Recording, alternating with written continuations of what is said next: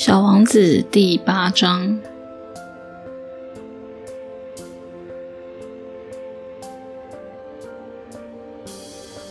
很快的，我对小王子的这朵花有了更多的了解。在小王子的星球上，花一直是很简单的，它们只有一圈花瓣，它们不占空间，不打扰别人。在早晨，它们会在草地上出现；到了晚上，就静静的凋谢。但是有一天，不知从哪里飘来一颗种子，一种新的花。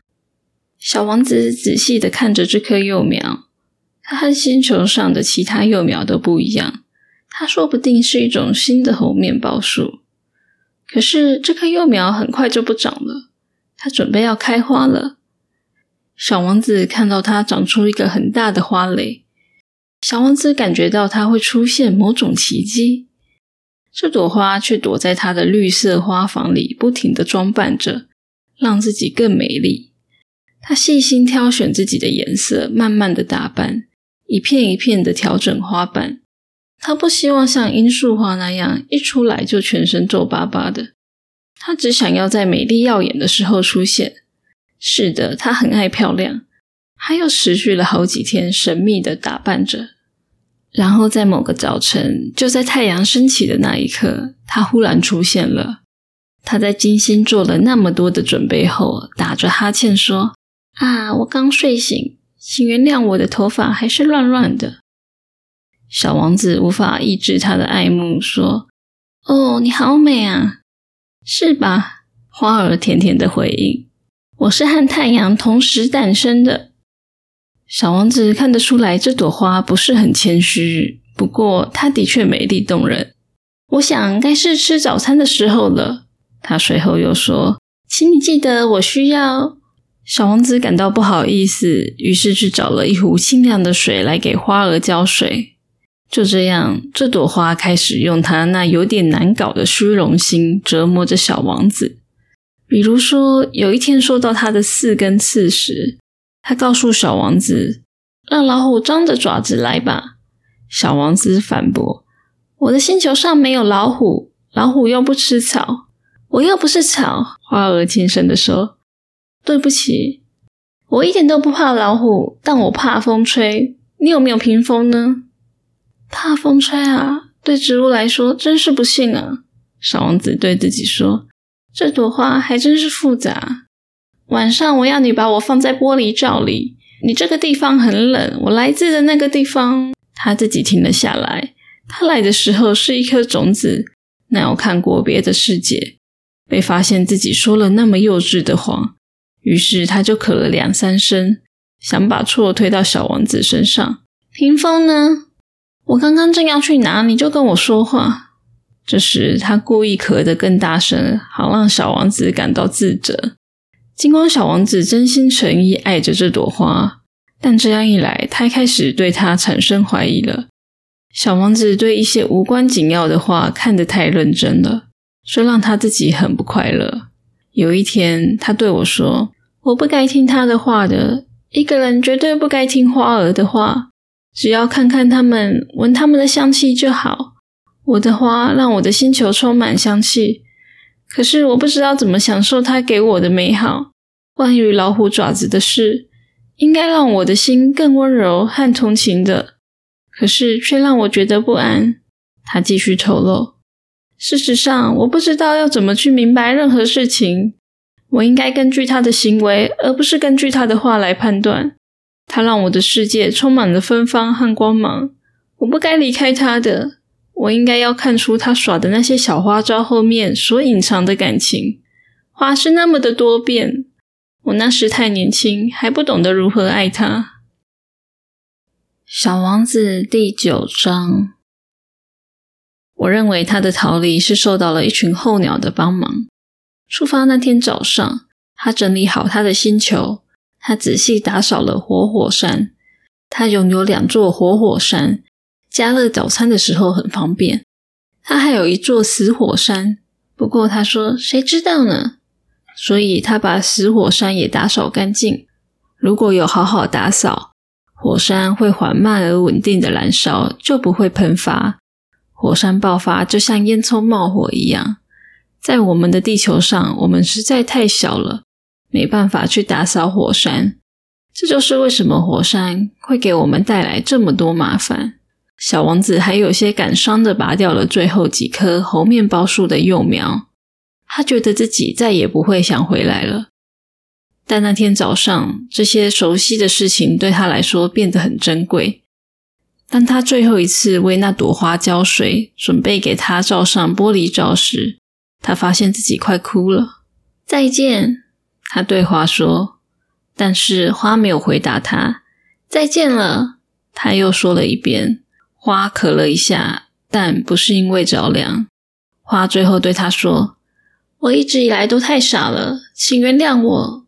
你一定要快乐起来。”小王子很惊讶，花竟然没有责怪他。他愣在那里，手里拿着玻璃罩悬在半空中。他无法理解这份宁静的甜蜜。我当然爱你，花对他说：“你一直都不知道，这是我的错。这些都不重要。”不过你你也和我一样傻，要快乐哦！别管玻璃罩了，我再也不需要它了。可是风，我的感冒没那么严重，夜间的凉风对我来说是好的。我是一朵花，可是那些动物，如果我想和蝴蝶交朋友，我就得忍受两三只毛毛虫。蝴蝶看起来很美，除了它们，还有谁会来找我呢？你就要离开了。至于那些大型动物，我一点也不怕，我有我的爪子。他天真的把四根刺露出来，然后接着说：“不要再犹豫不决了，你已经决定要走了，快走！”他不希望小王子看到他流泪。他是一朵非常骄傲的花。小王子第十章，他来到了小行星三二五、三二六、三二七、三二八、三二九。和三三零号附近，于是他开始拜访这些小行星，看看外面的世界，来增广见闻。第一颗星球上住着一位国王，他身穿皇家紫色貂皮大衣，坐在一个简单却威严的宝座上。啊，来了一位臣民！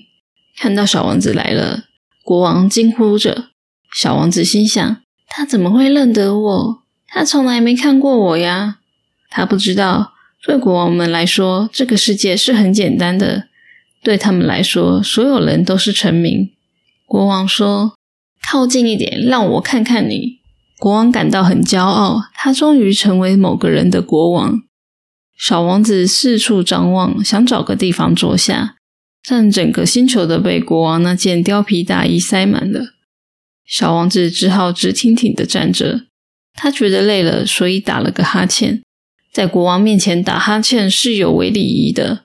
国王对他说：“我禁止你这样做。”我没办法，我停不下来。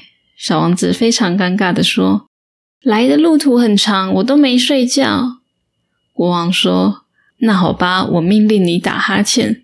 我好几年没看见别人打哈欠了，打哈欠对我很新奇。来吧，再打一次哈欠，这是命令。”这吓到我了。我答不出来了，小王子红着脸说：“好吧，好吧。”国王说：“那么我命令你，有时打哈欠，有时……”国王喃喃自语，似乎不太高兴。基本上，国王坚持自己的权威，应该受到尊重。他不能忍受不服从。他是绝对的君主，但因为他是个好人，他下的命令都很合理。他经常说。如果我命令一位将军变成一只海鸟，那哪位将军不服从？那不会是将军的错，那会是我的错。我能坐下吗？小王子却深深的问。我命令你坐下。国王回答他，庄严的拉了一下他的貂皮大衣。不过，小王子感到好奇，这颗星球这么小，这位国王到底能统治什么？于是他问：“陛下，希望你不介意我问你一个问题。”我命令你问我问题。国王连忙回答：“陛下，您统治些什么？”一切。国王简单的回答：“一切。”国王做了个手势，表示他的星球和其他星球，还有所有星球，统治这全部。小王子问：“我统治这全部？”国王回答：“他不只是一个绝对的君主，也是全面的。星星也服从您吗？当然，国王告诉他，他们立刻服从。我不允许不守纪律。这么大的权力让小王子惊叹不已。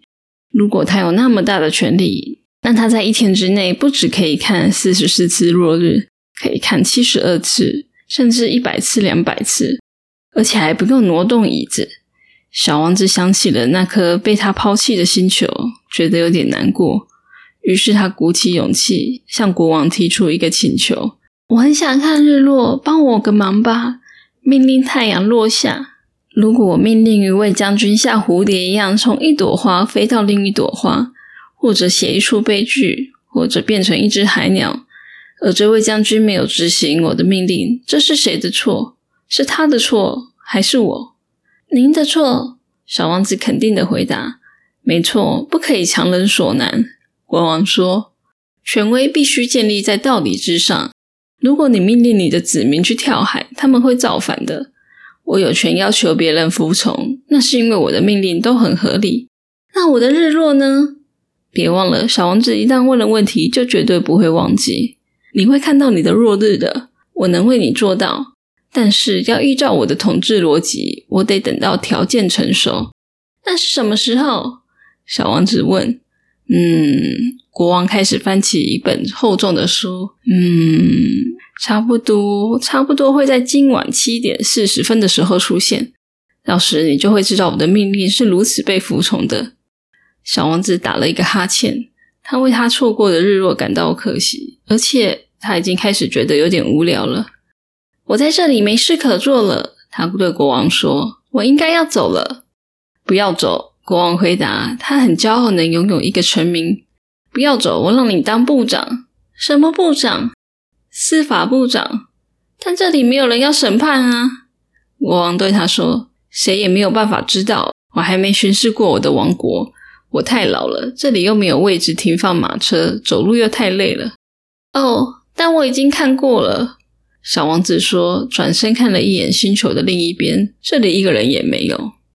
国王回答他。那你审判自己好了，这是最难的挑战。审判自己比审判别人要难得多。如果你能审判好自己，你就是一个真正的智者。小王子说：“好，可是我在哪里都能审判自己，我不需要住在这个星球。”好吧，好吧。国王说：“我相信我的星球上有一只老鼠。晚上时我听到它的声音。你可以审判这只老老鼠。”有时你可以判他死刑，这样他的命就掌握在你的手中。不过你每次都要赦免他，他要被好好对待。我们这里只有他一只。小王子说：“我我才不要判死刑呢！现在我真的要走了。”不，国王说。小王子下了决心要离开，但他不想伤老国王的心，他就说：“如果陛下希望被服从的话，你应该对我下一个合理的命令。”比如说，你可以命令我一分钟之内离开。我觉得时机对了。国王没有回答。小王子犹豫了一下，然后叹了口气离开了。我任命你做我的驻外大使。国王连忙大喊，他摆出一副威严的样子。大人们好奇怪。小王子继续他的旅程，对着自己说：“